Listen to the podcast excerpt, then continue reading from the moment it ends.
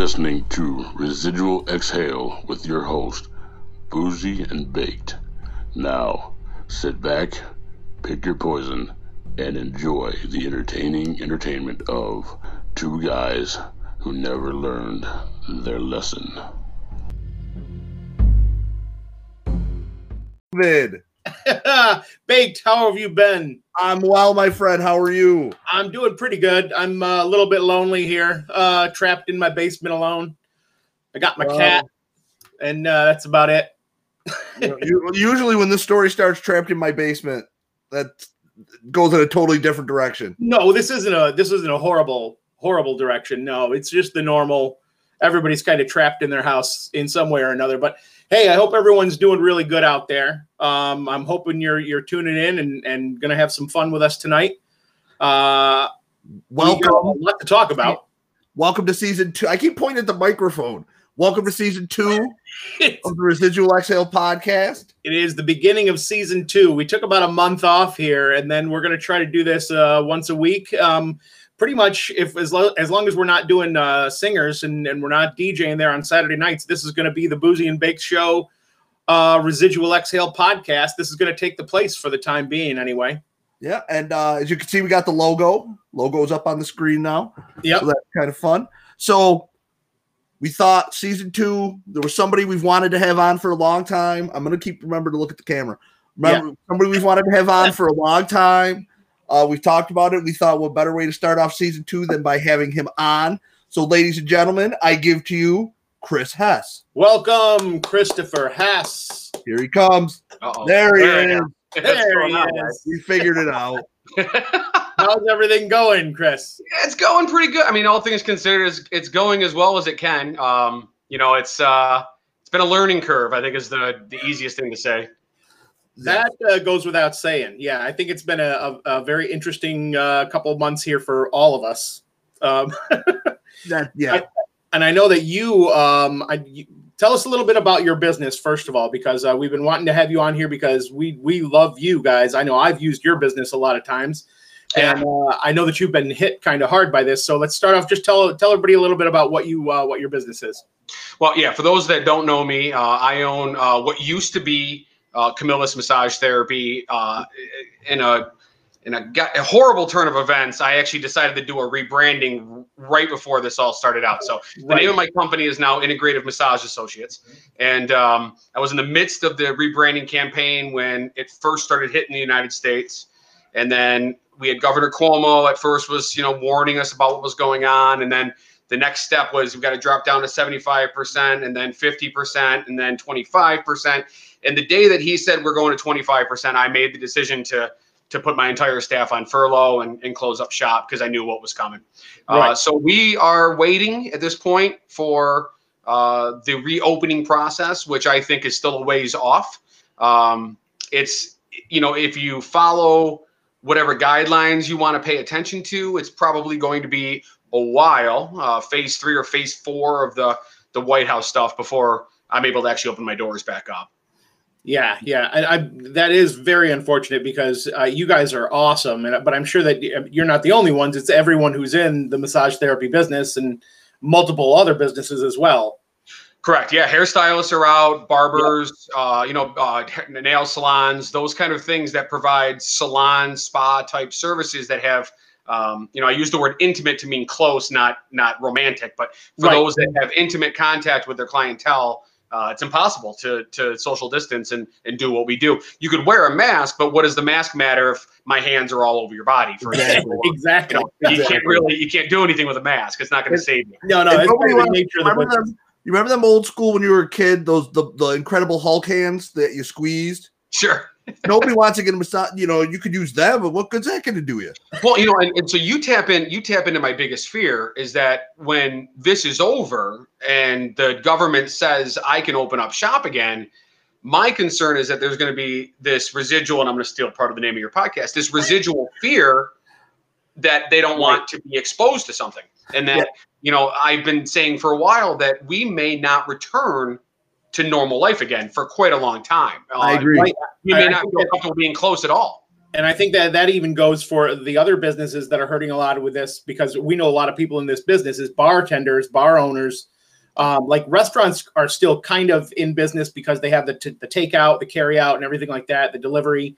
Um, but bars, like singers, uh, are closed for now. And then when they do open, I don't know how many people are going to feel comfortable going to a bar and being with that many people in one area. Sure. And concerts. I mean, I have I have you know a few hundred dollars in concert tickets uh, coming up this summer. That I mean, I've already had one definitely canceled. You know, it was or no two. I'm sorry, two that definitely canceled, and there may not be concerts. You know, Lakeview Right. Amphitheater may not run any concerts at all this year. Um, you know, the the San Diego Comic Con they just announced that yesterday, which is not in the in the end of July in San Diego. They've already re- you know proactively canceled an event that had tens of thousands of people coming to one place Yeah. concerts I think are, are, are going to come right after this.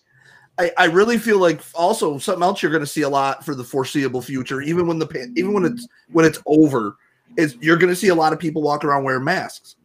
Yeah. I think I, I just Yeah. think that's going to become a new normal.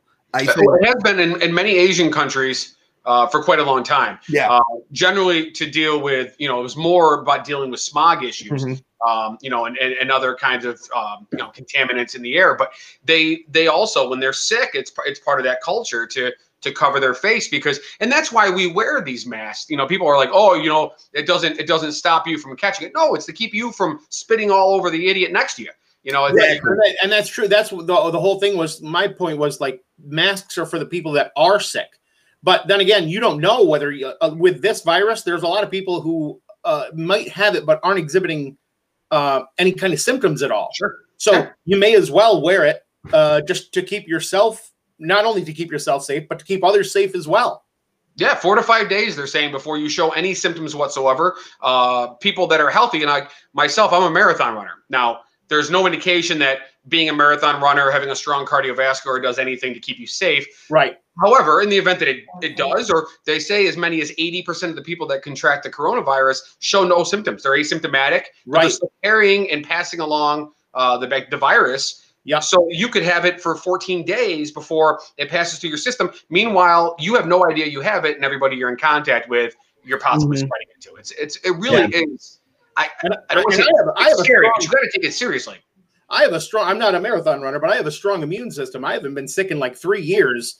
Like, I, but even with a common cold, but still, I'm gonna I'm gonna take every precaution definitely to make I think sure it's your I beard. don't get sick or I don't get other people sick. Your your beard stops it. That's right. That's a natural filter. Yeah. The beard is a natural filter. It actually lives in there. It lives in there and grows. The- The fourth generation of coronavirus is already growing in your beard. There's so many diseases in here, you have no idea. That's not, that's not a good. You're filtering everything. Yeah, you're, yeah, you're not you're not helping at all. the other thing that is funny is that I have a natural smoke. Well, not funny maybe, but I have a natural smoker's cough because I'm a smoker. So if I go out to the store and I start coughing, people just get out of my way. They run. They leave the groceries right on the thing and leave. And that's the big irony of this whole thing is it lands here in the United States right at the beginning of allergy season. So we're all coughing and sneezing and hacking. My nose is running.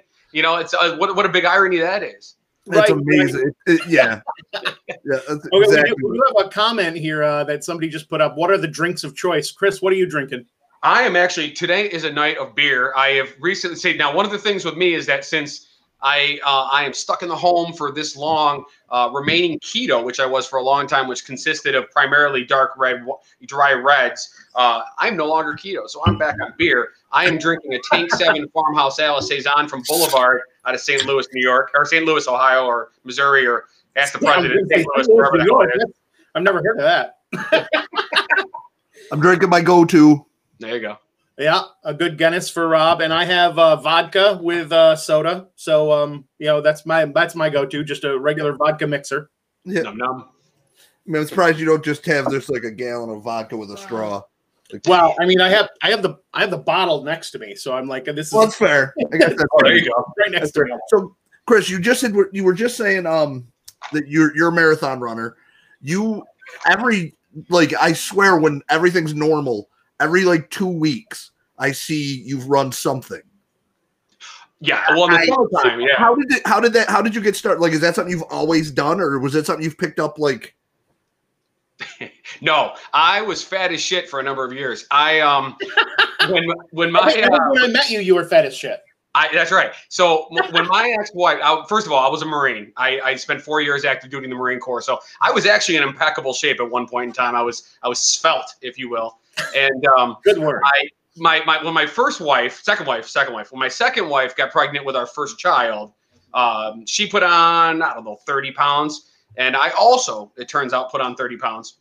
So after she gave birth, she lost the weight and and I didn't. Um, and then she got pregnant a couple years later with a second child, and she put on 30 pounds, and I put on an, an additional 30 pounds, and then I remained that way for a number of years. Okay, so she Um, put on 30 pounds, lost it, put it on again, and then Lost it. again. You just kept Yeah, on she's always it. in a nice fluctuating pattern of of Yeah. baby, baby, no baby, and I just got babyer as Yeah, time you- went on. like, like, I'm just going to add to what I already have. Yeah, yeah, exactly. You know, less is more. You know, that kind of thing did not apply to me. More, more was more. You had a nice uh, job done. So I finally had enough. Um, and uh, so the, the way it works out for me, I was a I was a 20 year smoker. You're listening to Residual Exhale with your host, Boozy and Baked. And in 2009, I decided to quit cold turkey in the middle of the, middle of the summer.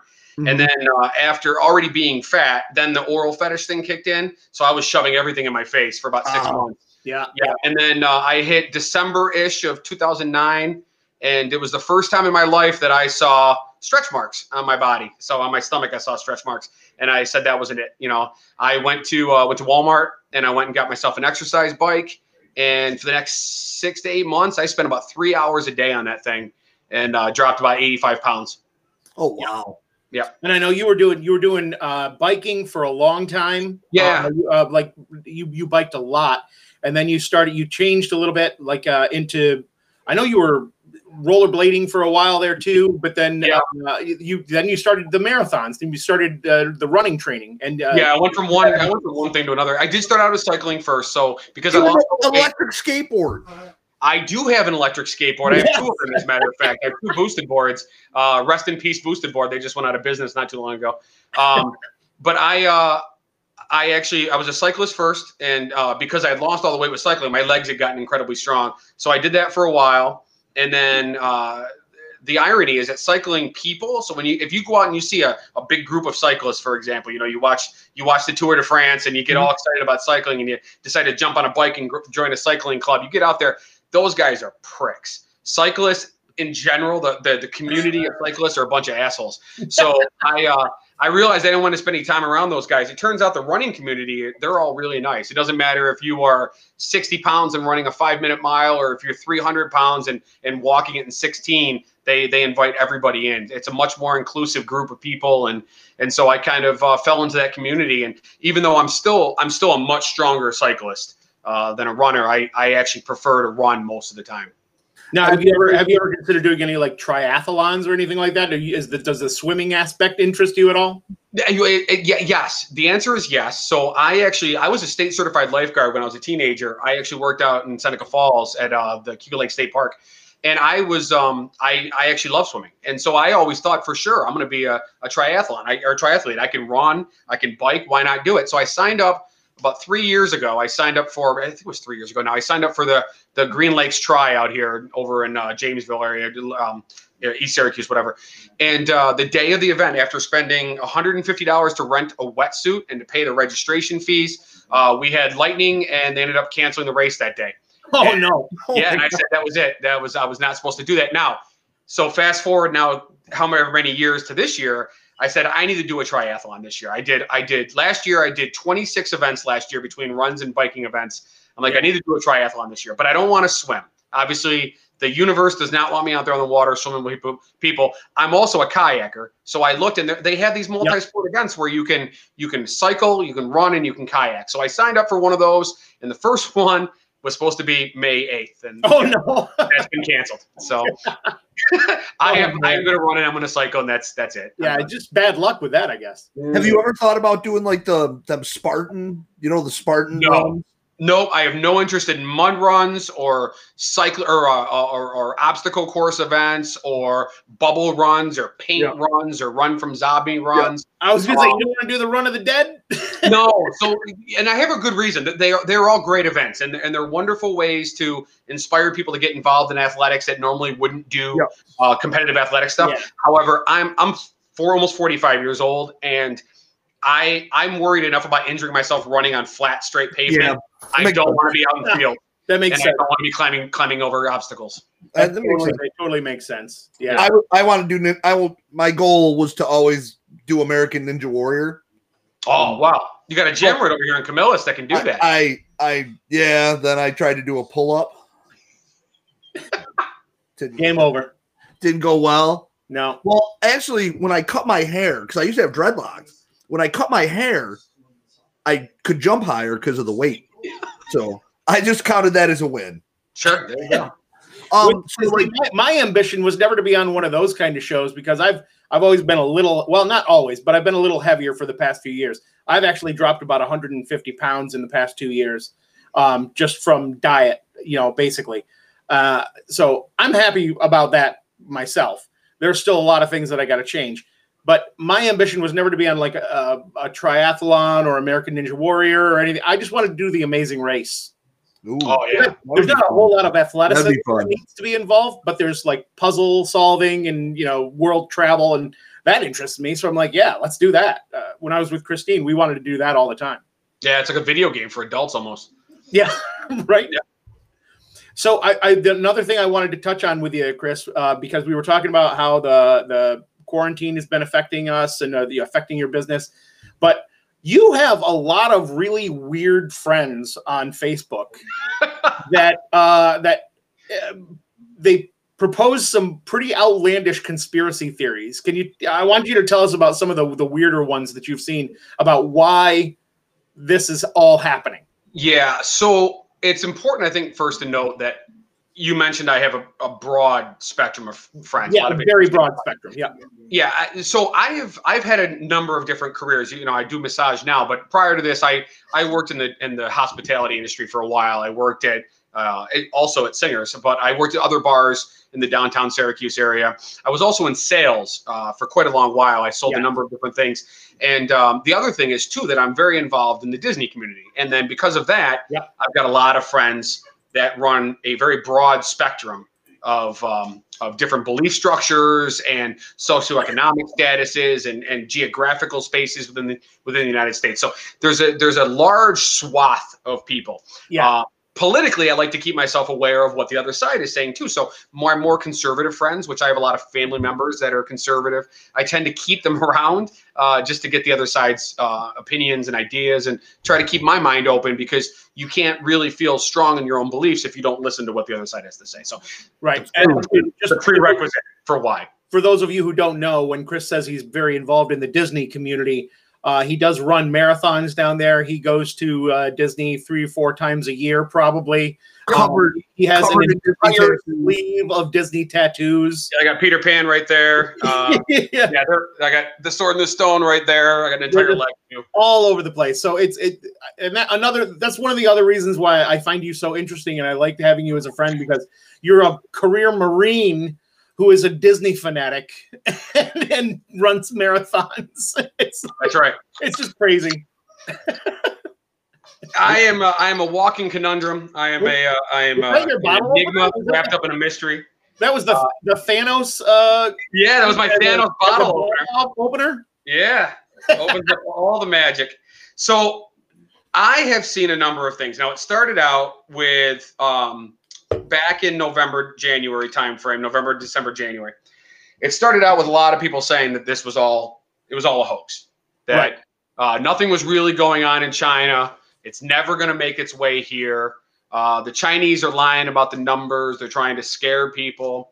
Um, and then then it became oh well this is this is this must be killing millions of chinese people now they're lying on the other side of it now it's a it's a big huge uh, world catastrophe and, and Oh. china's trying to keep it under wraps So so they thought that we the, first they were exaggerating the numbers, then they were underestimating them. correct It- right it yeah. really because nothing is ever true right it's always Yeah. every, something is always a lie I will say that I I kind of was of the camp that it's a tr- it's it's actually happening, but I didn't know that it was going to come here.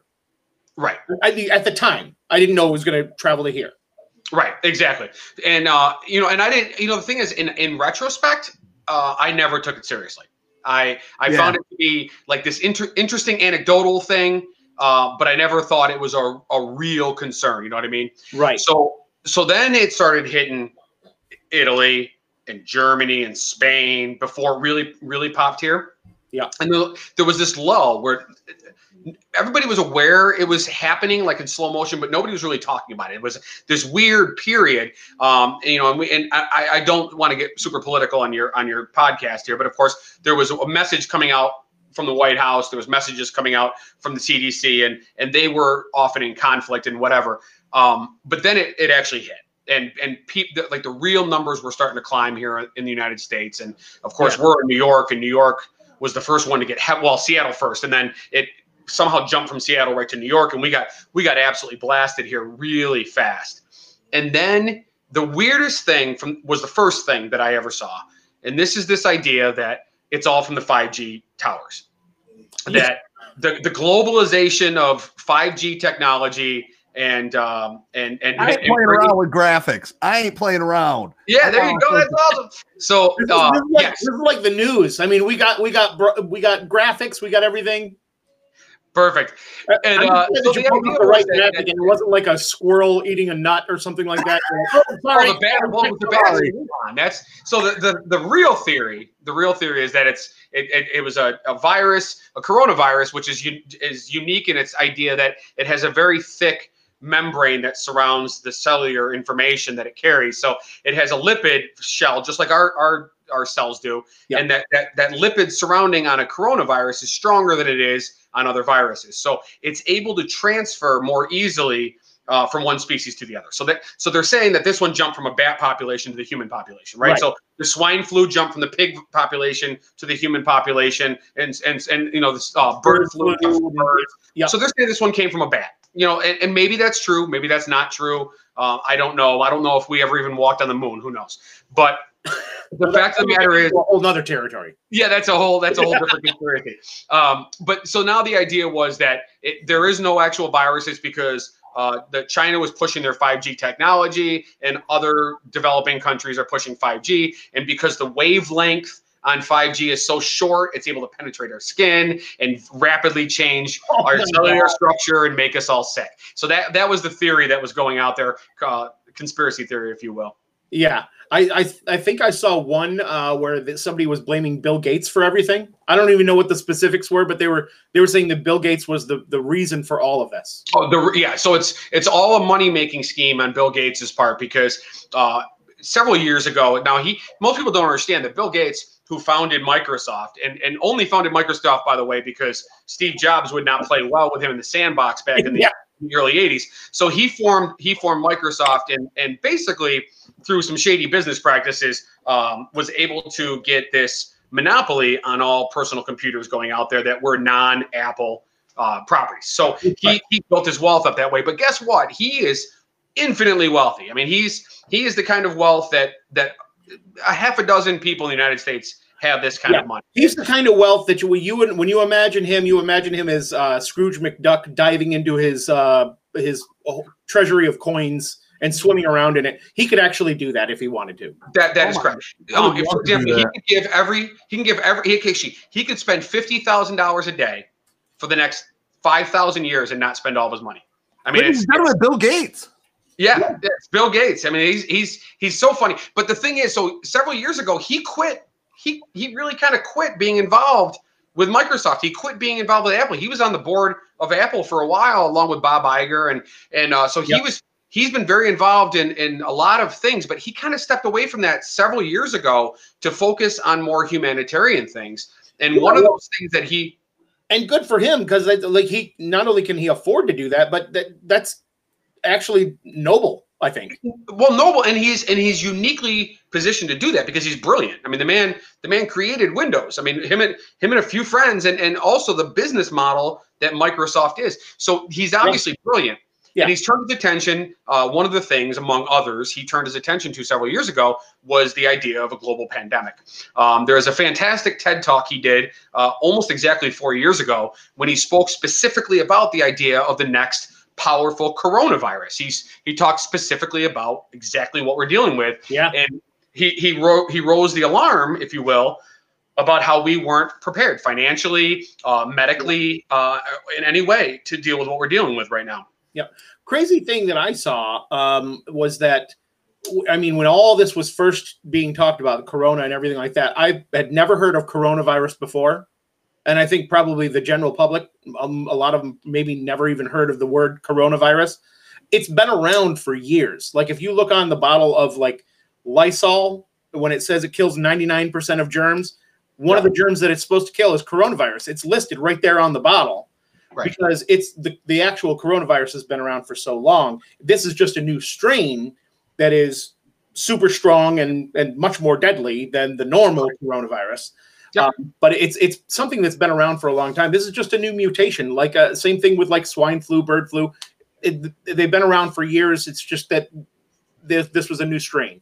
Yeah. The the what makes it a coronavirus, you've seen the pictures of the sphere with the little fingers coming off of it all over the place. That's what makes it a coronavirus. It's those it's those little proteins that that come off of it that allow it to plug itself uh, almost like a uh, like a connecting toy to plug itself into our cells. And then this specific this and they call it the unique coronavirus. This specific one is is uh, uh, I I would use the word engineer, but then it makes it sound like a conspiracy theory. this specific one know? attaches itself What to the epithelial cells in our cardiovascular system. Generally attaches itself to our, our, our lung cells, but it could also be brachial cells. And then for, for people that are healthier, it can actually get deeper before it starts to really embed itself. So younger people, for example, people that are catching the virus in their 20s or 30s that are in very good health, they see it in the cardiovascular systems of their lower legs. Their Mhm. feet and toes are turning blue, but they have no lung issues whatsoever, no cough, no fevers. Oh, Um, they're seeing cyanosis or blueing of their feet because it's attacking the epithelial cells in their veins coming back out of their legs. Um, so it attaches to a specific type of cell in our body. And then what makes it deadly is, is that it creates this cytokine storm. You may have heard this term, uh, but it basically tricks our own immune system. So when we have uh, virus in our bodies, whether it's chicken pox or or whether it's uh, you know a bacteria even or a different type of vi- virus, whether it's the rhinovirus or whatever, our our body sends in this, uh, this cocktail of white blood cells, and and that's called psycho- psychosis or cytokines that come in and they're able to attack these these cells that are in our body that don't belong. Well, there is some kind of thing that occurs with the coronavirus that tricks our own immune system and then makes our immune system think that our own cytokine response is another attacking foreign enemy. And so then we they create this cytokine storm where we start attacking it full blast. Once New York City started getting cases, we've done a pretty good job up here of mitigating. Right. I think I think we've we've like as soon as they needed to take steps, the the mayor and the you know like the county executives were right on top of it, shutting. They're like, listen, everybody just go home. Just go the fuck home. Well, I, yeah, uh, Ryan McMahon, our, our county executive, he's done a fantastic job. Uh, you know, again, not to get into politics, he's actually on the other side of the party that I would be on if Yeah. if I was at that level. I will say he's he's a great man. I've met him a number of times. He's he's incredibly nice. I do believe he cares about the community. Uh, ben Walsh, uh, our mayor, who's an independent, he's he's done a very good job for the city of Syracuse. I mean, they're on a local level, they're handling it very well. And Yeah. and of course, also being a rural community for the most part, when you come outside of the city of Syracuse, um, a lot of people have a major problem with with our governor as well, with with Cuomo. But um, you know, gun politics and and Safe Act and and and you know justice reform stuff aside, his handling of uh, the coronavirus has been fantastic. I mean, he's he's practically uh, up there giving fireside chats on television every day, and he's, he's really it well. And Ryan Ryan's been doing a very good job, uh, definitely because I, I see things that he's uh, putting out there all the time and, and doing everything and trying to be as proactive as he can instead of being reactive, which I think is important. Correct. Yep. Yep. And he's and he's a calm. He's a calm, uh, commanding voice. Uh, his his press conferences, although horribly lit, they look like horror shows. Um, but the, uh, on the on the county level here, not not not Cuomo's. Cuomo's doing a great job. But Ryan McMahon, it's like it, it really feels like I'm watching a Clive Barker movie. Um, Yeah. It's uh, they're darkly lit, and he's got the two. He's got the two. Uh, the the um, uh, the. Oh wait, no, that was Hellraiser. That was Hellraiser. I'm sorry. For, the, for those that are that that uh, can't hear, um, but he's uh, he's definitely getting information out there well. He's tracking numbers well. You know, I like yeah. that they're explaining um, spe- specific businesses that have been affected and and you know who's who's getting hit where and all that kind of stuff. I think he's handled it very well, especially for. Uh, for all intents and purposes, he's he's a fairly new county executive. Yeah. Um, only only this it's technically his second term, but really he was an appointee in his first term, so he only served for about a year before his second term started. Yeah. Right. Now, did, did you do you have any uh, kind of like uh, special masks that you wear? Do you have like a, or is it just like the regular, um, like because I I don't have a mask that I, I actually purchased, but I made myself one because I watched this Facebook tutorial. I don't know if you can see that, but oh yeah, there you go, skull and crossbones, nice, nice uh, bandana that I made into a mask. So I have, uh, being a runner, um, being a runner, I have uh, it's a scarf technically uh, that's really form fitting. So and I can just pull it up over my nose and it, it covers about to here down. Um, but then you can also do these cool like flip up things over the head. you can kind of wrap it around and make a bow. It's like it's really nice. I use that when I'm outside in the neighborhoods. Um, anybody that's known me, wrap it around and make a bow, please. Yeah, no, I'm not known of us. So, but anybody that's known me for any period of time knows that I go through uh, cyclical phases of wearing uh, bandanas, like a uh, yep. like a singer poison. And so it turns out if you turn those around and you watch a couple couple games of Red Dead Redemption, you can wear them as a mask around your face. So my son and I often go to the store. I'll wear I'll wear red paisley and he'll wear black paisley. Right. And uh, you know we'll we're about to you know the store. Um, but then I had a good friend of ours. Actually, it's a mutual friend of ours uh, who will remain nameless uh, who dropped off uh, some amazing handmade um, Disney ones for me. I've got masks now that have Mickey Mouse and uh, the, the Disney logo on there. Uh, and they have filters and they have the adjustable nose piece, so they're very, very nice. The only problem, again, though, all three of us are bearded men, and these beards, I know you think it's a barrier, but it's not. It's actually a sponge. No, I know, I know. I and actually, the worse. Holly was on here earlier and made a comment. She said Joel needs a beard mask. Yeah, and I, I, have heard that actually some of the places that are still uh, open with essential, essential employees, where they have to come into the the work environment, that if they did have beards, they're they're making them shave them because yeah. it's it's definitely a danger. Yeah, I actually shave my head just because of my hair. I have a nice patch of thin hair right here. Uh, so as it gets longer, it looks wispier and wispier. Yeah, that's, so that's, that's, that's the case. That's why I'm wearing a hat. Yep. I, I do like the fact that I'm work from home now, uh, so I really don't have to worry about going out too often. I, I go out to the store for essentials, uh, maybe two times a week. I try to keep it to that. Um, but uh, I'm I'm working from home. I don't have to leave home at all. So I'm and they don't care about this. I don't have to wear a mask when I'm at home. So I count myself lucky as far as that goes, and and even just having a job. Yeah. Right. right. You know, and it's funny because I when this first started, I knew I wasn't going to be able to work, and I am one of those people when I, I you know I I do about 40 hours of massage a week. And then on top of that, I still run the business. So I probably do an additional 20 hours or so of administrative stuff. Yeah. Plus, I have two teenage boys. I have a girlfriend. So my time has always been uh, incredibly packed. Yeah. And when this started, all of a sudden I had a lot of free time. So I got really engaged. Uh, first of all, when my I have a blog site, so I started like writing every day, and I was doing videos every day from my YouTube channel, and and then I realized that I was getting incredibly angry. Uh, that my reactions to this whole thing, uh, I, I, I assumed were not healthy.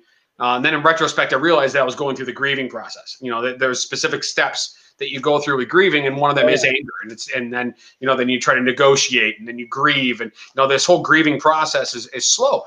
And I came out the other side and realized that it's okay to be angry. It's it's okay to be frustrated. It's okay, um, you know, to to want normal to come back. Um, yeah. But it's not. It's not here. It's not coming. It's not going to be here tomorrow. It's not going to be here in two weeks.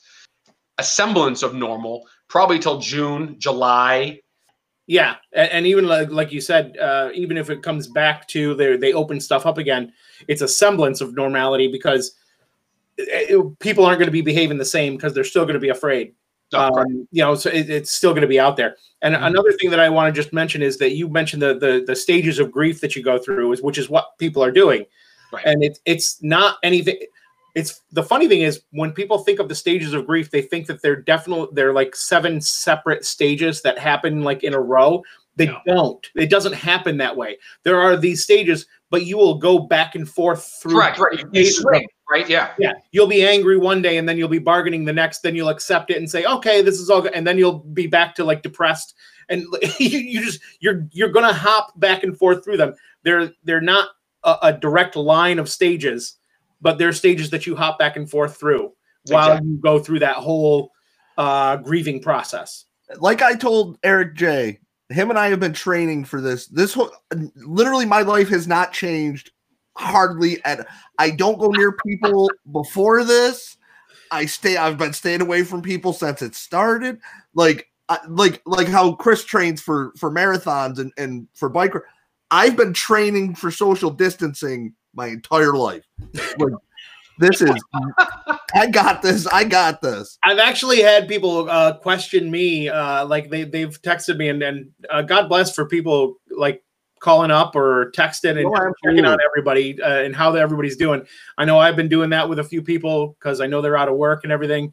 Uh, just how they're doing with everything. They're like, "Well, how are you doing? You're you're the social butterfly. You're out all the time doing different things. You have like, uh, I have pool league one night. I have Mhm. trivia another night. I go down to singers a couple nights a week. I, I DJ there, of course, on Saturday nights usually.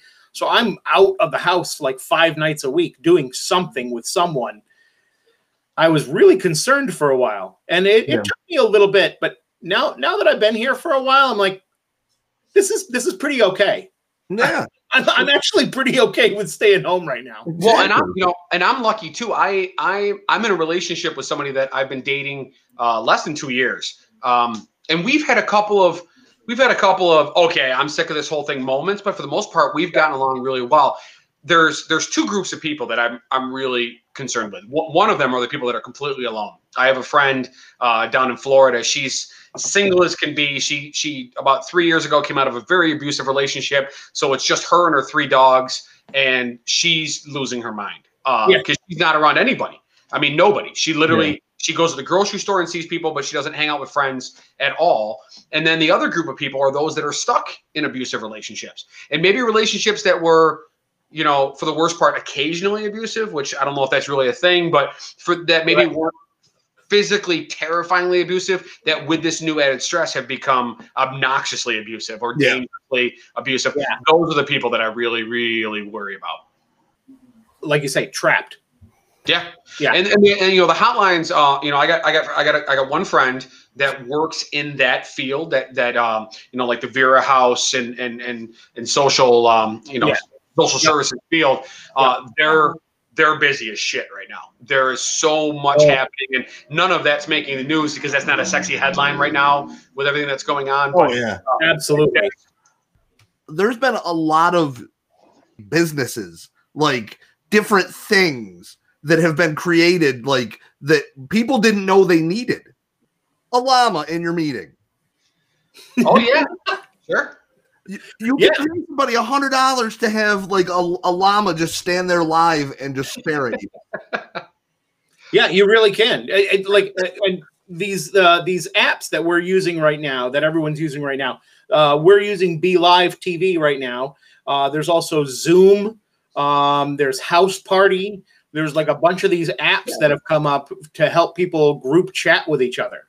And I think like th- like I I think if this had happened like even 20 years ago, there would be a lot more people I think freaking out. But because of this stuff, we can do like we're doing. So like you may be like in your house, but you can still communicate with people. You know, you can still see each other. Yeah, I think I think that really does help a lot of people. And it Yeah, also I, I agree. there's and- a lot of people that work from home now that wouldn't have been able to work from home. Yeah, and I, my, my girlfriend, for example, she so she works for a state senator, and they have a daily meeting uh, where Mhm. they're all there on Zoom. Um, you know, Have the they had the llama on yet? no, there's been no llama. You know, I got a funny story though. Uh, a friend of mine was uh, actually just yesterday was talking about this on Facebook. Her daughter, her daughter had put a a instead of doing a live video, had put a still image up into Zoom. And uh, you know, you know, because you know when you when you first see it, you have that option of putting your profile pic up, Yep. but you Yeah. also put a still image up. And she's and my friend was like, I yelled at her. I'm like, how dare you do that? Your teacher expects you to be watching. And she's like, Mom, she's got 25 little images across her screen. Like she has every any idea whatsoever that I'm not really moving. She doesn't do it all. And she's like, my daughter's 10. She's 10 and figured that out on her own. You know, Wow. so, That's, That's a good point. That, that's that's pretty creative though. That's a really good point. yeah, absolutely. So Well, that, gonna. Uh, so go ahead, Joel. Go ahead. No, no, go ahead. You do. I was gonna say like um one of the things that has happened is I've watched been watching a lot more Netflix. I've noticed there's some some shows have come along that No, wouldn't wouldn't work. Shake his head already. I don't. I, he doesn't even know what you're going to say yet. Oh, I do. I'm pretty sure I do. I mean, how I is that a it. For thing? the record, I have How not did that watched it. become a thing? I can't. I, I, I, I can't. Oh, I can't. I mean, Oh my god! But you should. I know my son. Oh, okay, so You I have my I have I have a 16 year old, almost 17 year old, and and he normally wants nothing to do with me. For the record, as most 16 and 17 year olds don't. That's the, the case with them. Yes. Yeah. The other day, he's like, "Hey, Dad, you want to watch? You want to watch it?" I'm like, "Watch what?" He's like, "Tiger King." I'm like, "No." He's like, "Come on, come on, Dad, watch it with me." I have resisted. Oh, you so definitely should. You're going to give into temptation soon enough. I don't know. Maybe I won't though. I'm I'm getting better at trying to keep away from. Thank God I watched that because I watched that. in a- I watched it in a day. I watched the whole entire thing in like one stretch. I couldn't turn it off. And I'll tell you two. I have two words for you, Chris, that'll make you want to watch the show. Carole Baskin. Yeah, I've heard all about it. I, you know, and that that's the thing, man. I'm still on social media. I'm very aware of everything that's going on, and and I, I feel like I know most of the story. I do know. I do Oh, know that even in this even in this coronavirus environment, I have two grand, and I would like a tiger. You know, I I, I will tell you that uh, Rob introduced me to this the other day. He uh, showed he shared this video with me. It's on YouTube. It's uh it's called Screen Rant. Um, pitch meetings. pitch, It's, it's, Rant pitch meeting. it's a guy. It, it all is just one guy, and it- he's he's talking to himself, and he's doing like the pitch meetings for all these movies. He plays both the pitch person and the producer. Yeah, he just pokes holes in the, the, the plot the entire time. And they're like five minute five minute videos, but he does one on it. Tiger King, and it's fucking hilarious. Like if you haven't watched it, just watch that, and it'll give you the whole gist of what the entire Sure. series is about. So well, it's kind of like similar to that how it should have ended stuff that's out there. yeah, Uh, that that same idea, but now it's the pitch meeting instead of a change. yeah, that- that's exactly what it is. So what do Yeah. you got? I see you got that tank behind you. What's in the tank? There's no way I can show you right now because this time of night they're hiding in there. Um, but I have two clownfish and a blue tang. So I have uh, Nemo, Marlin, and Dory. Um, you might be able to see right here that picture right there. I'm going to tilt this just a little bit. So that's the mask from Finding Nemo. It okay. actually says 42, uh, 14, Wallaby, Wallaby Way, whatever it says right there. So that's my Nemo tank uh, that's behind would, me. you would have figured that the fish that were in his tank were Disney fish. I've been uh, I've been burning through, and I did finish up the other day Picard. I don't know if you guys have watched Oh, I have yet. I have yet to watch that. That's on that's next on my list. So good, so good. I highly, if you are a Next Generation guy or a Star Trek guy in general, Always.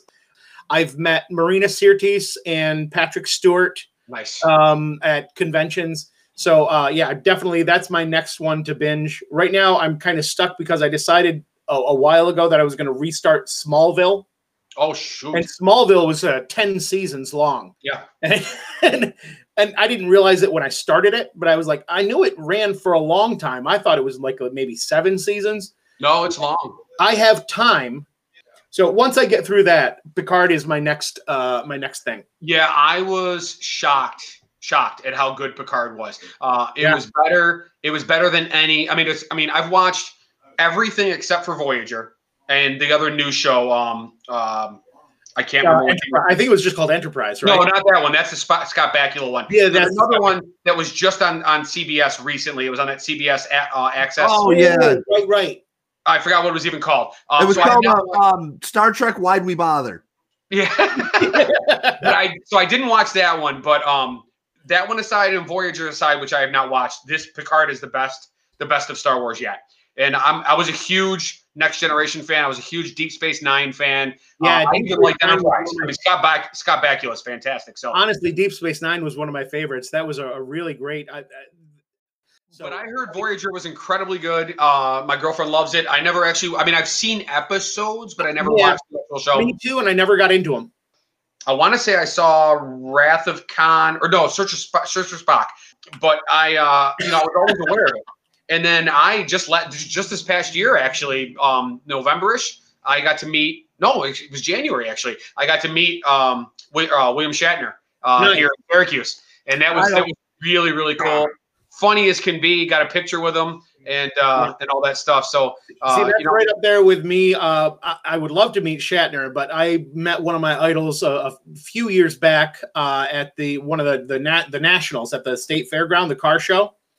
And uh, Adam West and Julie Newmar were both there, and uh, we autographs and everything like that. But because Christine, uh, my wife at the time, she was actually working for an advertising agency that sponsored the whole thing.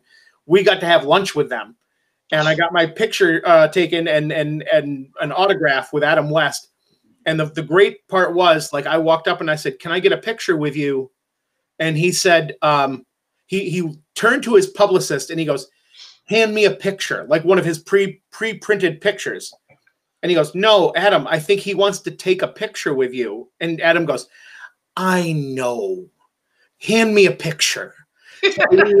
so he signed he goes he's going to autograph it and he goes and what's your name? And i said joel. And he goes of course. Like he should have known it all along. And- just like in typical you know you see adam west in as like the voice in family guy and you remember him from the old batman days and everything like that. It- he just delivered it exactly the same. Oh sure. Oh yeah. So he sees me and he goes, "Oh, hello." And and I stood next to him, and then she walks by and smiles at me, and he goes, "Oh, hello."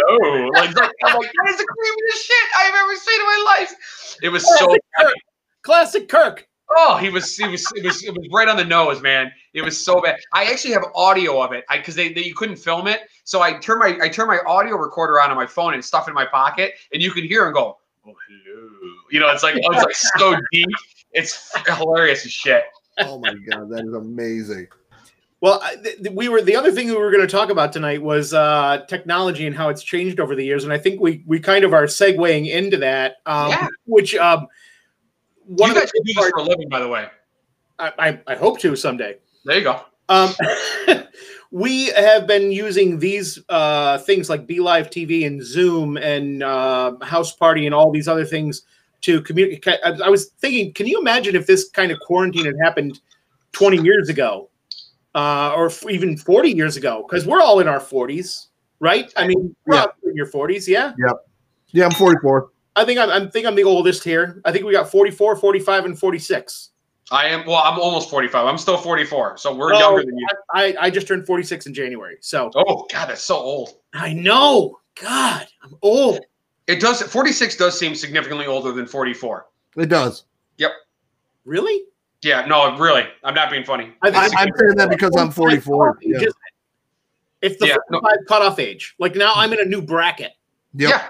Yep. Okay. okay. They do that in races. We talked about races earlier. So when, when you have an age group, it's in the five year. So when, when you're when you're 41 to 45, then you're 46 to 50. So you're you're in a different age group than us. You can't even compete with us. Wow. No, I really can't. I'm definitely not doing a zombie Yeah. run. Rob and I are young and spry. You are Right. you are old. Yeah. Right. Um, I, I've been around both of you, and I would beg to differ. Well, if beards if beards were virility, you sir would be virile as shit. yeah, that's, that's that's true. So Yeah, talking I'm about neutered, tech, I'm neutered compared to you two. talking about technology, and with you being such a huge Disney fan, how are you with the the live action compared to the animated? Like, where They're all garbage. All Yeah. of them. Yep, they're all garbage. That's I'm exactly pure- what I was hoping you were going to say. Yeah, so no, I I I will say that I really, really, really enjoyed the Jungle Book. I thought the Jungle Book was fantastic. I was going to ask you about that because I would say that would be the exception to the rule. Yep, because that was the exception to the was rule. actually very good. Yep, and then I also surprisingly really enjoyed Aladdin. I thought Oh, Aladdin was very good, uh, with the exception of the two new songs. Uh, the two new songs that were added were both hot shit. See, now Um, you, you've disappointed Rob with saying that you liked Aladdin. I, I thought Will Smith was. I thought that was. I thought he was horrible. Oh, see, no, okay. So we- we'll agree to disagree, but that's strictly opinion. There's no, there's no fact-based bias to that whatsoever. Right. Um, I, I think he did a really good job of not being, um, trying to be Robin Williams, and I think that was the secret to it. If he tried Yeah. to emulate or recreate Robin Williams, it would have been a failure. So it was Will Smith being Will Smith. The original Aladdin, the animated, was Robin Williams being Robin Williams. Robin Williams. That's fair. Yep.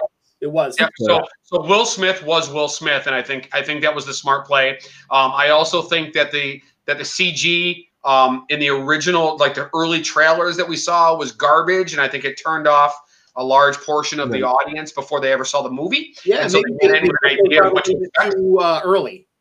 What's that? Maybe they put those the, those trailers out a little bit too early, where all the editing wasn't done. There, yeah, there's a pressure on it. So, so the issue that we run into is when you have a director um, that's not used to using special effects or CG specifically, uh, that's kind of what you run into. And and certainly, um, uh, whose name I can't remember right now, it's uh, Madonna's ex-husband. Um, Sean Penn, Uh, no, um, no, the other one, Guy Ritchie. Guy Guy Ritchie. yes. Ritchie, Yeah. So Guy Ritchie was the director, and he's not a special effects guy. He's he's more of a practical guy. He's done James Bond films. He's Yeah. really good. He's really good with the um, the hand to hand combat kind of stuff and like yeah, action like action action Yeah. sequences and things like that. Yeah. Yeah, so the scene, the scenes with Aladdin going through the town and and up and down the buildings and through the windows and all that kind of stuff, that was great.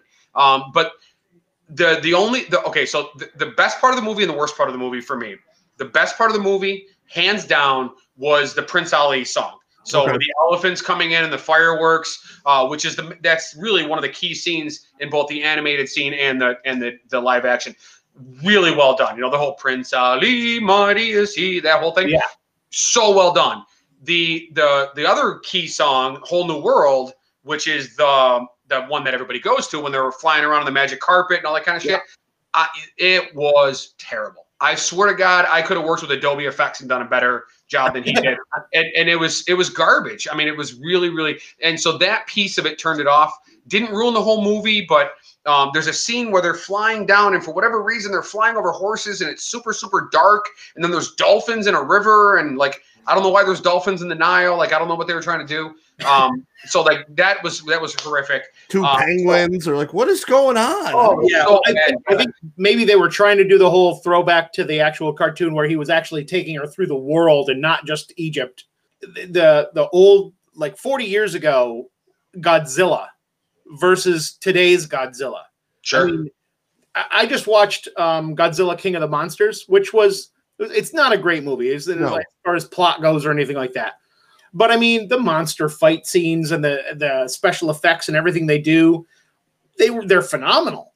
Yeah. It- it's, it's almost realistic. It almost Absolutely. looks like they are real uh, compared to um, a guy in a rubber suit uh, stomp, stomping uh, cardboard buildings, uh, which So I have an opinion. I have an opinion on on on this specific thing. This this idea of movies when we were kids versus movies today, or or even more than movies. Let's say IPs when we were kids versus IPs today, Yep. intellectual properties. Yep. So we we talk about like the Transformer movies. Yep. Um, you know, Transformers when we were kids versus Transformers today. But we Yep. see it like you you bring up very specific one to one ratio stuff. Our nostalgia is more powerful than technology. So Yeah. if you if you think about what was good and what you really enjoyed as a child 40 years ago, we compare our our mental memory of what that was to what we see on screen today and it doesn't hold up. But we go back like for me if I go back and I watch some of the things that I thought were incredible, uh, it turns out they they really weren't. Um, you try to watch you try to watch the Never Ending Story today, which don't get me wrong, I love Yes. the Never Ending Story. yep, It's hard at 45 years old to sit through that movie. it is. It is. It is not easy. There It's are very few movies from that period of time that really still hold up. And I, I can name a few of them right off the top of my head. Number one, Labyrinth with David Bowie. Okay. That movie holds up. Legend with Tom Cruise and and and and, and Tim. That oh, that absolutely absolutely holds up. I'm going to say uh, 2001: A Space Odyssey. oh, for sure. But you know holds up. anything anything Kubrick did, anything like whether whether it's Clockwork Orange or The Shining, Yeah. Kubrick was way ahead of his time. Well, see, those two that you mentioned though aren't aren't heavy on special effects. But Uh, that's what I'm saying. So 2000 yeah, 2001. effects are a whole different monster. Which Which I don't. So I saw. It's funny you say that because I saw a trailer. So we are at the 40th. Is it the 40th anniversary already? Of um uh the Last Starfighter. Remember that movie? yeah, oh yeah, yeah. Well, the last it's it's it's one of the anniversaries of the Last Starfighter, and they're going to re-release it onto Netflix or maybe maybe Disney owns it now, whatever it is.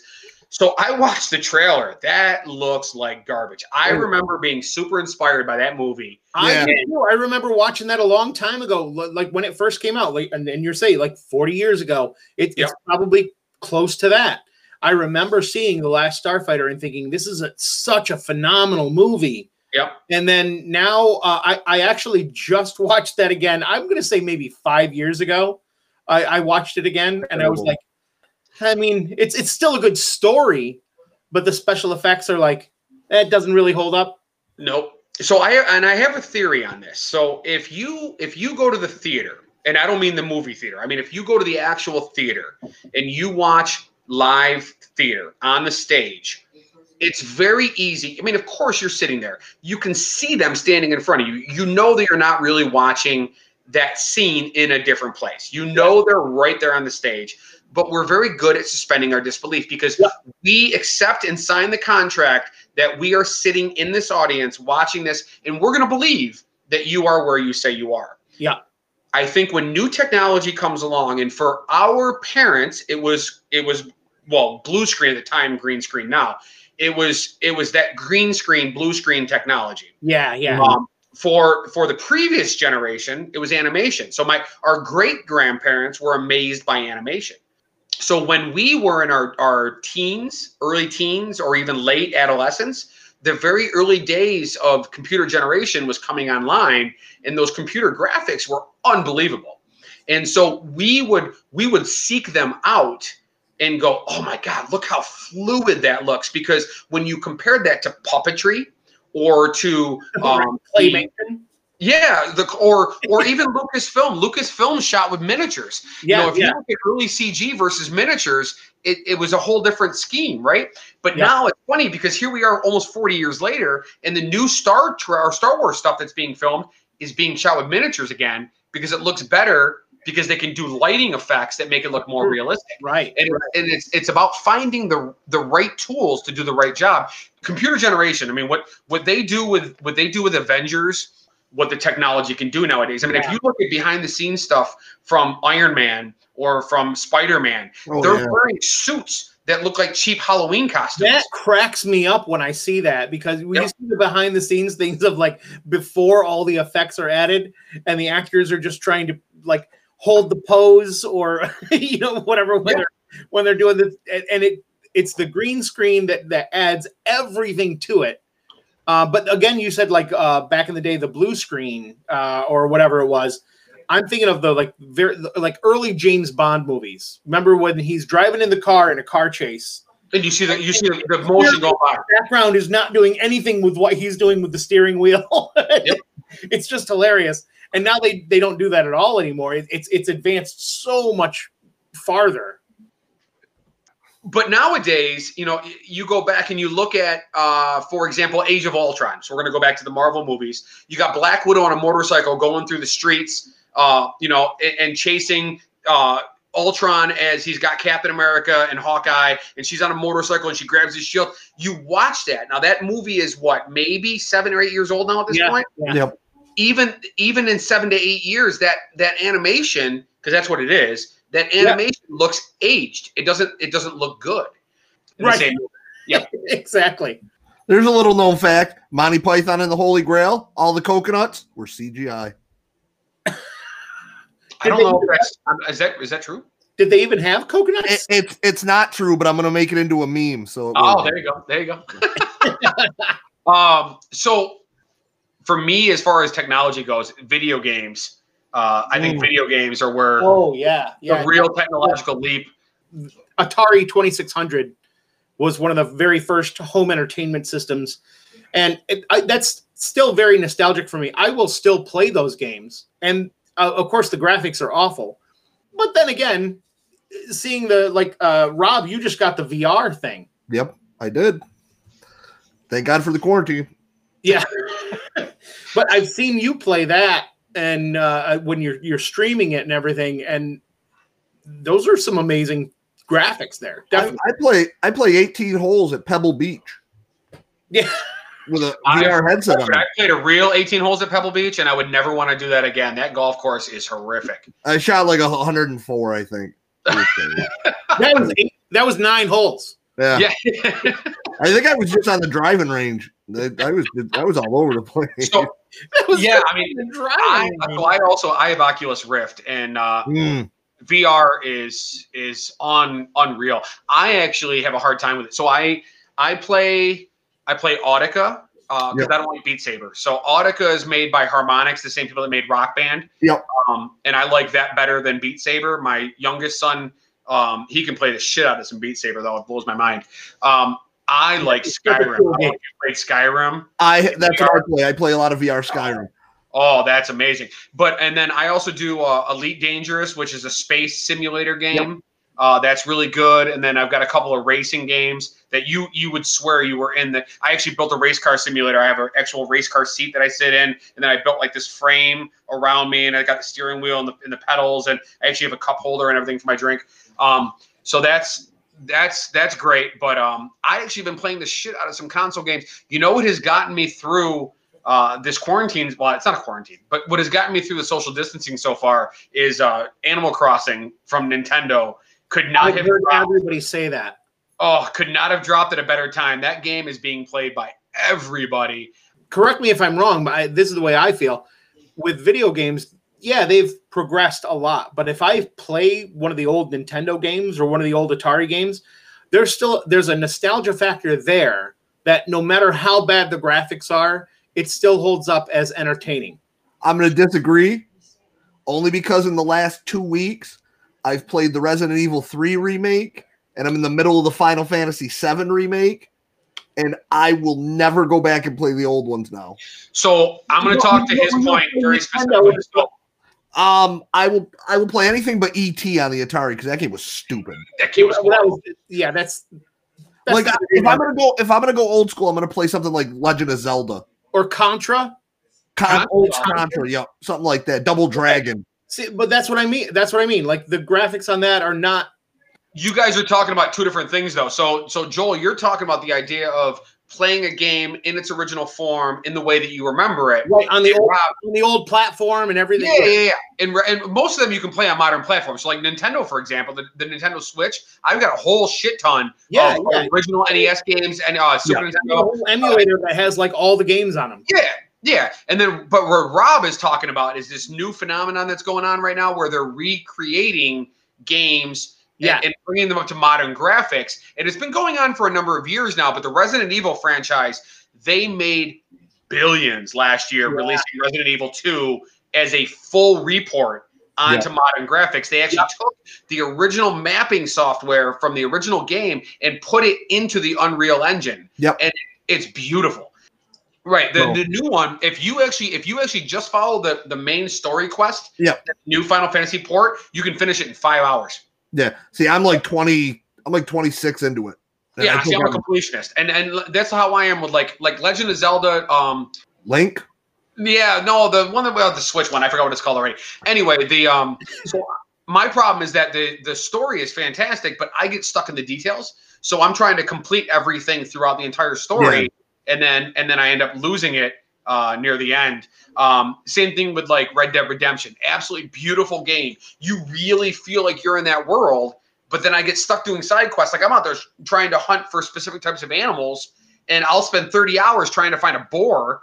And then meanwhile, the, the main storyline, I've completely lost track of what I was supposed to be doing Yeah. Uh, yeah. Like, wait, wait, why am I here again? yeah, exactly. Yeah.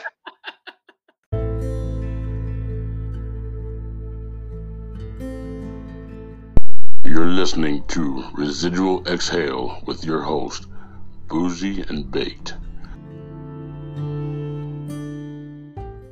I have uh, I've been out of the the video game uh, circle for quite a while. My my uh, the last one I had was a PS3, and that died I Ooh, have some sitting, I have some sitting in boxes, Joel. I'll give you one, man. You need you need to be playing a video game.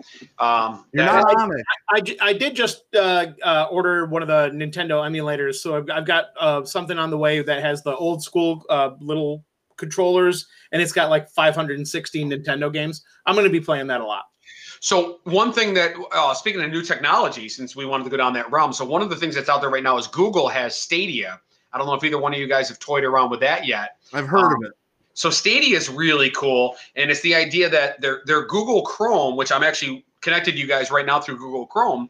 Yeah. Um, the Chrome framework is so good and so good with the, this streaming video kind of stuff that you can actually play a video game through it. So what what Google does is they have all the major console games, whether it's whether it's PS4 exclusives or Xbox exclusives or Nintendo. Actually, they don't they don't have Nintendo, but whether it's a Steam game or whatever it is that you want to play, you get a controller. It's their Google controller, the Stadia controller.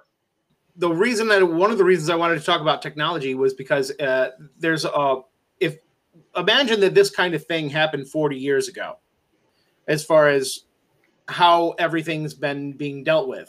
Um, with with like these kind of apps where we can talk with each other and we can uh, communicate with each other via Zoom and um, texting and instant messages and everything like that. That still keeps us connected even though we're separate, which I think is very very cool but at the same time because of the internet and, and the wealth of information that's out there we have the conspiracy theories and the stuff like that that's being spread that is false Sure. and and that's like that's a, a, a dangerous thing that's like a, a definite negative to this happening right now The problem with freedom of speech is it's freedom of speech for everybody, and that includes the person who doesn't really have any facts. yeah who doesn't do their homework let's be honest, the majority of people cannot articulate their own thoughts in a productive way anyway. So they're not going to spread the information any more effectively. So memes, these little immediate images that we're able to post online, that's what allows this stuff to propagate in the way that it does. On one side, and I'm going to get political for a second, but let's just leave it where it is. On one side, we got Trump saying one message, and we have Cuomo saying a different message right there's there's a Venn diagram of information where there's there's the Cuomo message, the Trump message, and in the middle is like the shared truth. Right Nowadays, if I miss Cuomo's press conference at 11:30, at two o'clock in the afternoon, I can click on YouTube and watch the entire thing in its entirety, and that's that's a benefit. So That, I that is a benefit, and, but that's because you're using it correctly too. Correct. Uh, because there's other people that will say, "Oh, I heard this on Facebook," and it was someone's interpretation of what he said. They didn't even watch the actual press conference.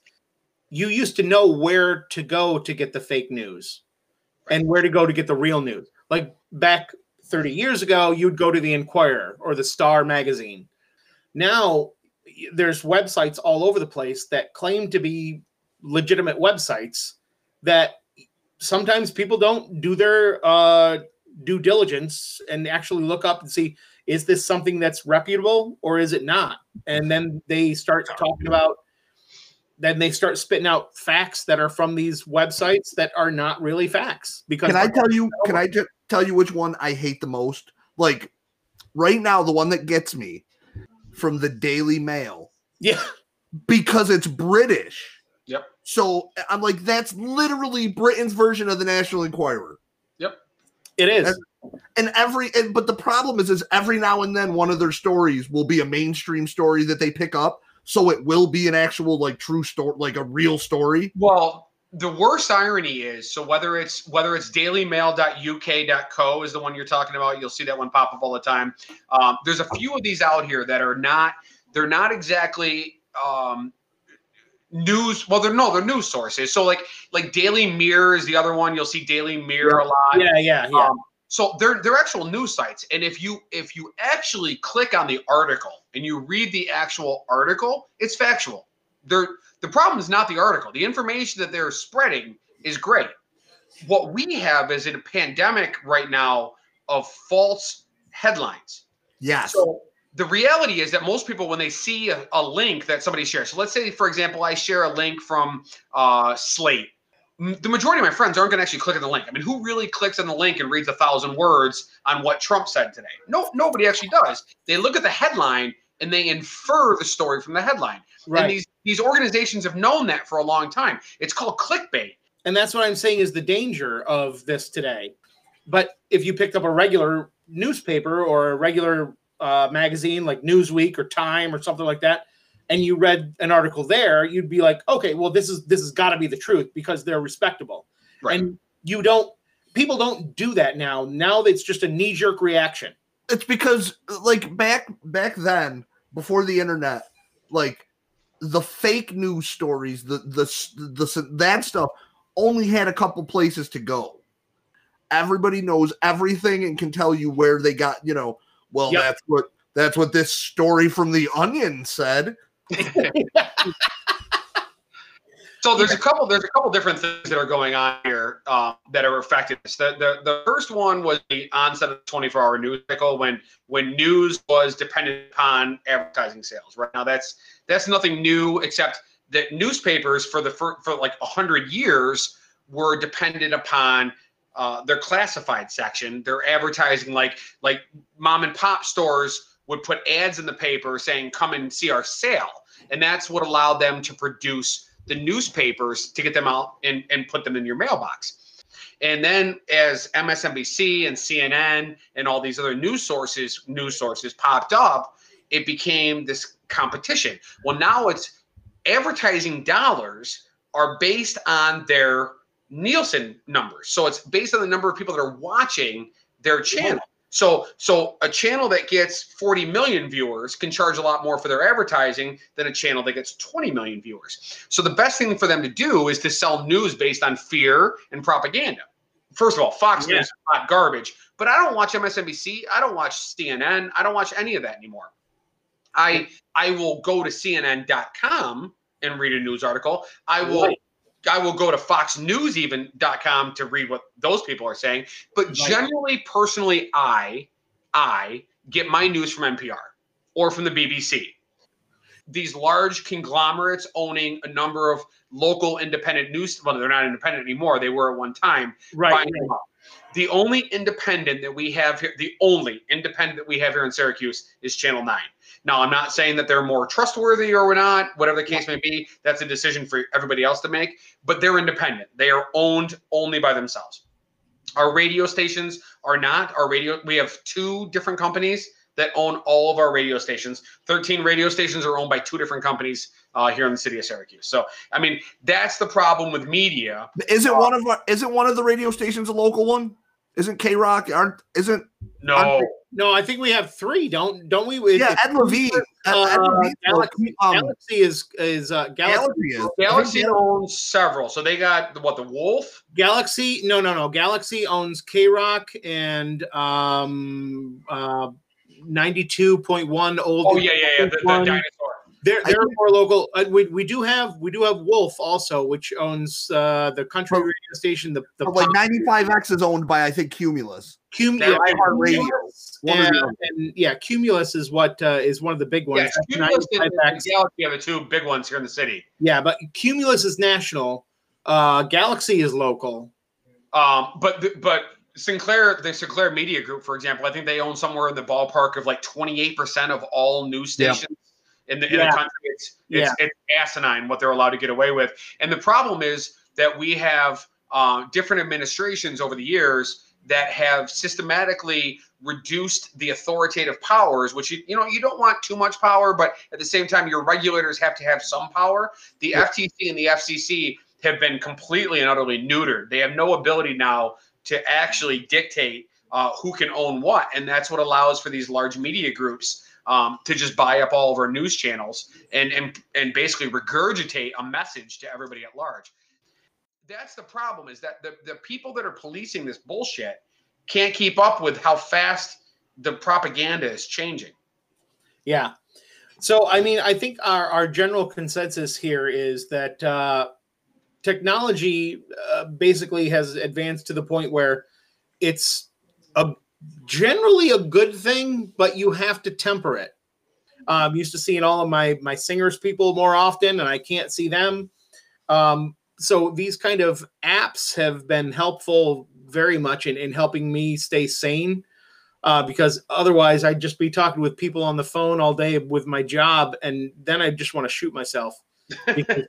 fair. Uh, that's, I mean, that's just awful. That's that's just people being angry about their health insurance. Yeah, so um, I think we're going to wrap up here in uh, in a second here, but I think that uh, yeah, would you consider the general consensus technologies definitely helped us? If if we'd have gone through this forty years ago, it would have been horrible. It, would well, riots. People have been yeah, rioting. I mean, I, I, maybe, right? Maybe, but you know, if, if you look at anecdotal stories, and there's actually some really good websites out there, uh, and and actually some good memes that seem pretty accurate as well about the 1918 uh, flu, the Spanish flu that that blew through the country. Okay. Um, and, and there's a lot of allegories to what we're dealing with right now. Mm-hmm. And it sounds to me, if you if you read some of the revolting that happened during that time frame, in in, in and it's actually in, in the opposite parts of the country. So, for example, there it was San Francisco and Seattle that revolted. Here it's Chicago and in Columbus. Um, yeah.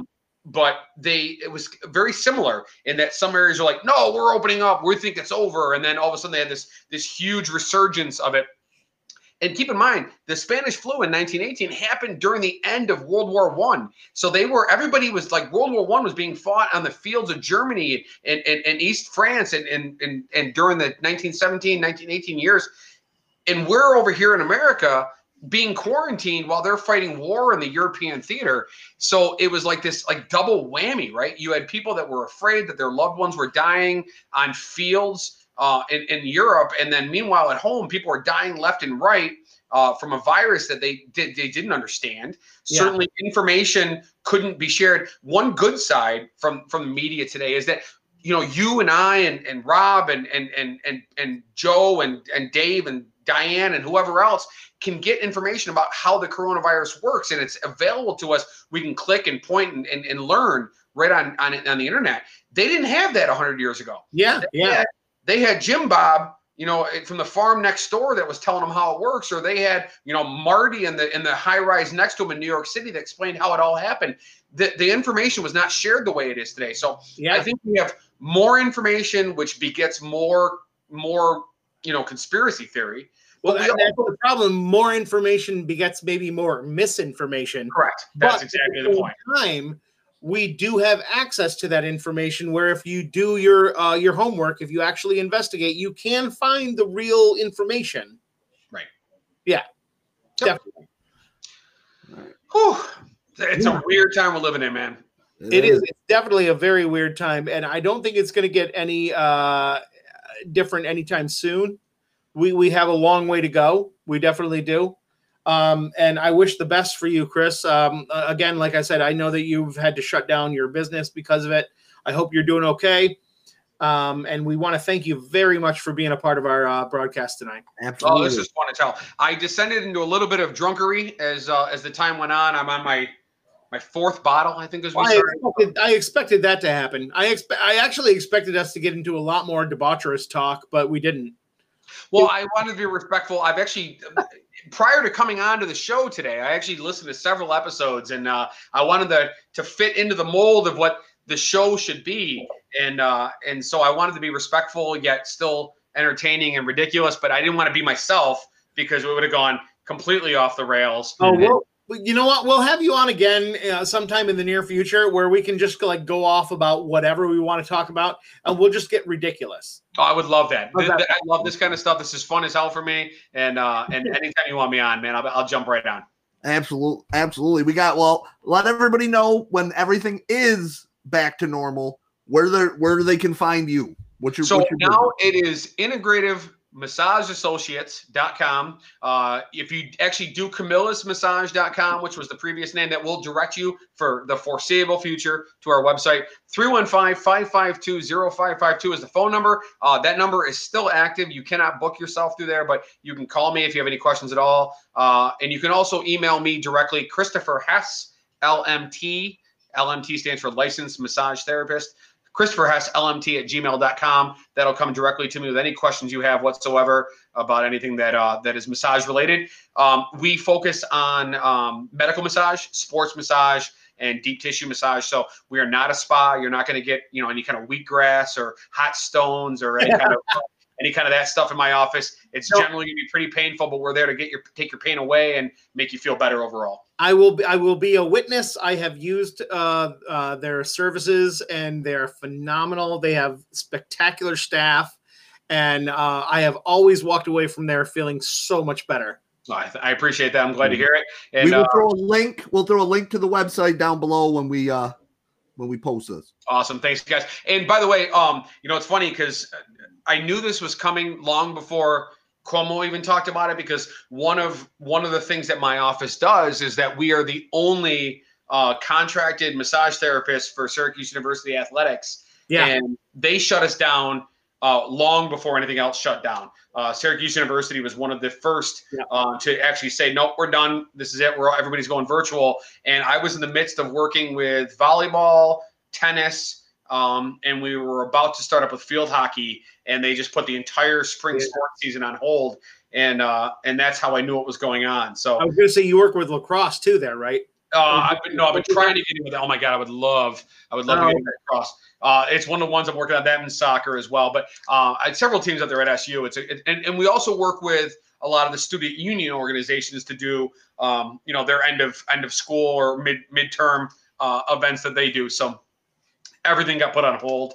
And uh, from what I understand, this is this is just rumor, so it's open to conjecture. Is that Syracuse University right now at this time plans on being completely virtual through the entire next school year.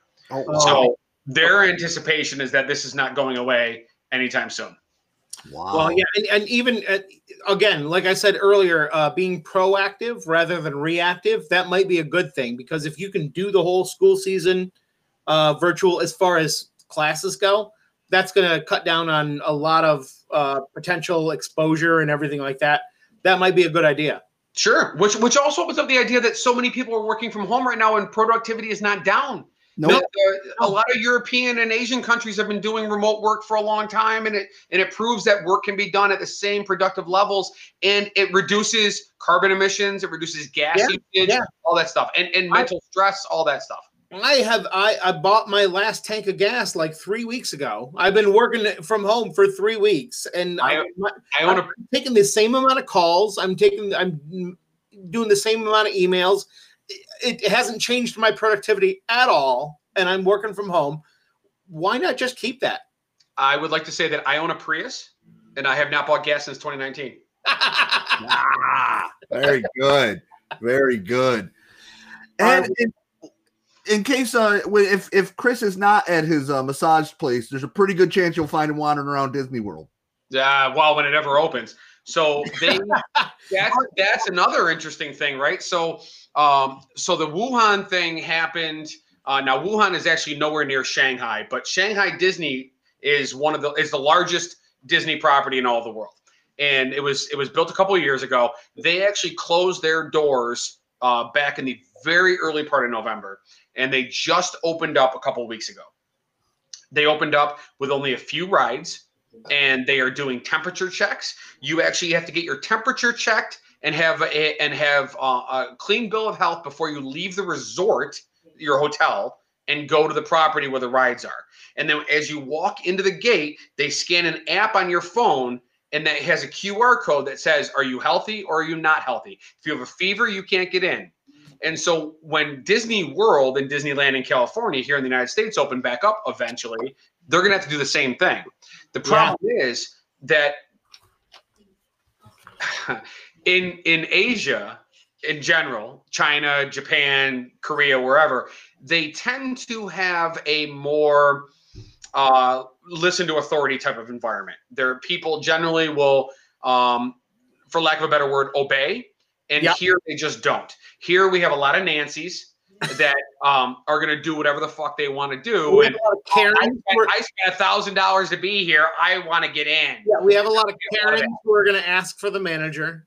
Who's Yep. working from home and can't talk to them. Yeah, exactly. So I, you know, I have so I have a lot of friends as at being a Disney aficionado, and I used to be a Disneyland cast member. I worked at Disneyland a number of years ago.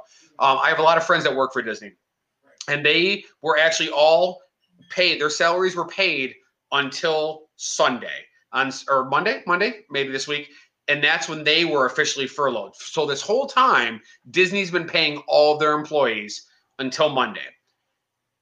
If this thing was going to end, now keep in mind, Bob Iger is a very powerful man, the CEO of Disney. He's a very powerful man. He has very high connections. He he's talking to the highest levels of our government because right they they employ 150,000 people. Oh yeah, yeah. So so they know what's going on. Now, if this has been going on for all of this time and they just now this week decided to furlough their employees, they would not have done this if we were going to open up in 2 or 3 weeks. Yeah. No, no, no, no. So- they, they, they know what's coming. Yeah, so this idea that oh, we're going to open back up on May 15th or we're going to open back up on June 1st, I wouldn't count on it. I just I just wouldn't. And and, and this idea of returning to normalcy, you know, the the movie theaters are the are the biggest hit right now because they there's no income. There's no income for those people whatsoever. The the movie Disney, for example, they they make television and they make movies. They're they've stopped all of that completely. They have several major releases that were set to come out in the next few months that are put on hold with no definitive release date. You, you know, you got Black Widow and Mulan that were supposed to come out in the next couple of months, and and now Black Widow has taken Mulan's release date. Mulan has now been moved to the fall, and then their fall movie has been moved to December, or I mean to February. I mean, so like Disney's pushing things around. Um, um, Soul, which was supposed to come out in June, has now been moved to next year. And the reality is that even if the movie theaters were to open up in June or July, they have no movies to show. Yeah, yeah. So you know, and, then- and then television is the same way. Television requires advertising money, and advertisers are only want to advertise in shows that are popular. But now all of your television shows are put on hold, so there's not going to be any fall television releases. You're not going to see any new seasons Yeah. of your TV shows coming out in September because they haven't been filming. Yep. You know, so this is not over. Nothing's going to return to normal anytime soon. We have to deal with a new normal for quite a long That's period. why I'm watching Smallville. Yep, there you go. That's fair. That's fair. All right, we got to Final. Fantasy Seven. All right, we got to wrap up, guys. Uh, thank you, everyone who tuned in to watch uh, tonight. Uh, we really appreciate the support. Uh, make sure you spread the news to your friends. The Residual Exhale podcast. Uh, we are your hosts, Boozy and Baked, and uh, thank you so much, Chris Hess, for joining us tonight. It was a lot of fun, and um, I think we're going to have you on again sometime soon, so we can just kind of bullshit a little bit and do some more fun stuff instead of some factual stuff like we've been doing all night. Hey, next time I'll, I'll eat a I'll eat a uh, an edible and we'll uh, we'll have a whole different time. Oh, hey, that, that now you're talking baked language. This was All his boozy, guys, this was so his much. boozy I a episode. Next one's his baked episode. There you go. All right, guys. All right, All right, thanks great so night, guys. Uh, Chris, for joining us, and uh, all of you guys out there. If you remember, if it's boozy, drink it. And if I'm not there, pass it to the left. Be safe and have a good night. Peace. Have a great night, guys.